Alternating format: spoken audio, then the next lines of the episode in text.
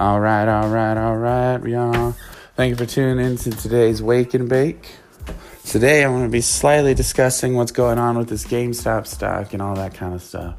And I'm not talking about the stock market. I'm not going to here to uh, to give you analysis on that or tell you what to buy or what not to buy or when to trade or anything like that. What I'm going to talk about is the energy behind this movement, behind this craziness, behind.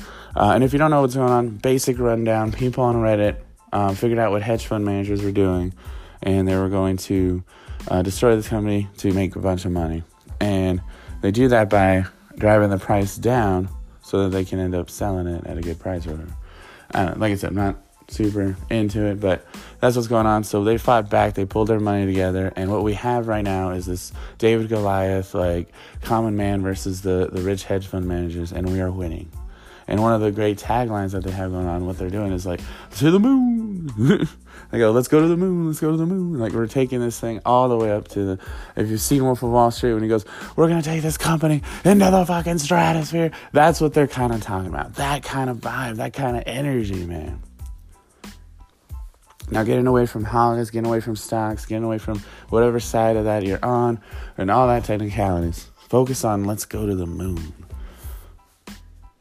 Let's go to the moon, baby! that energy, that vibe, just saying it, just screaming it. I feel energized, I feel great. And you know what? You can take that to every facet of your life and work, play, you know, uh, your projects, whatever you're doing, take it, the energy. Let's go to the moon. Take that positive. Do whatever you can. Do the best you can and don't stop. Believe in the hype. Believe in yourself. You can, you should, you will, and you do, and it's worth it. You are worth it. You are worth the success.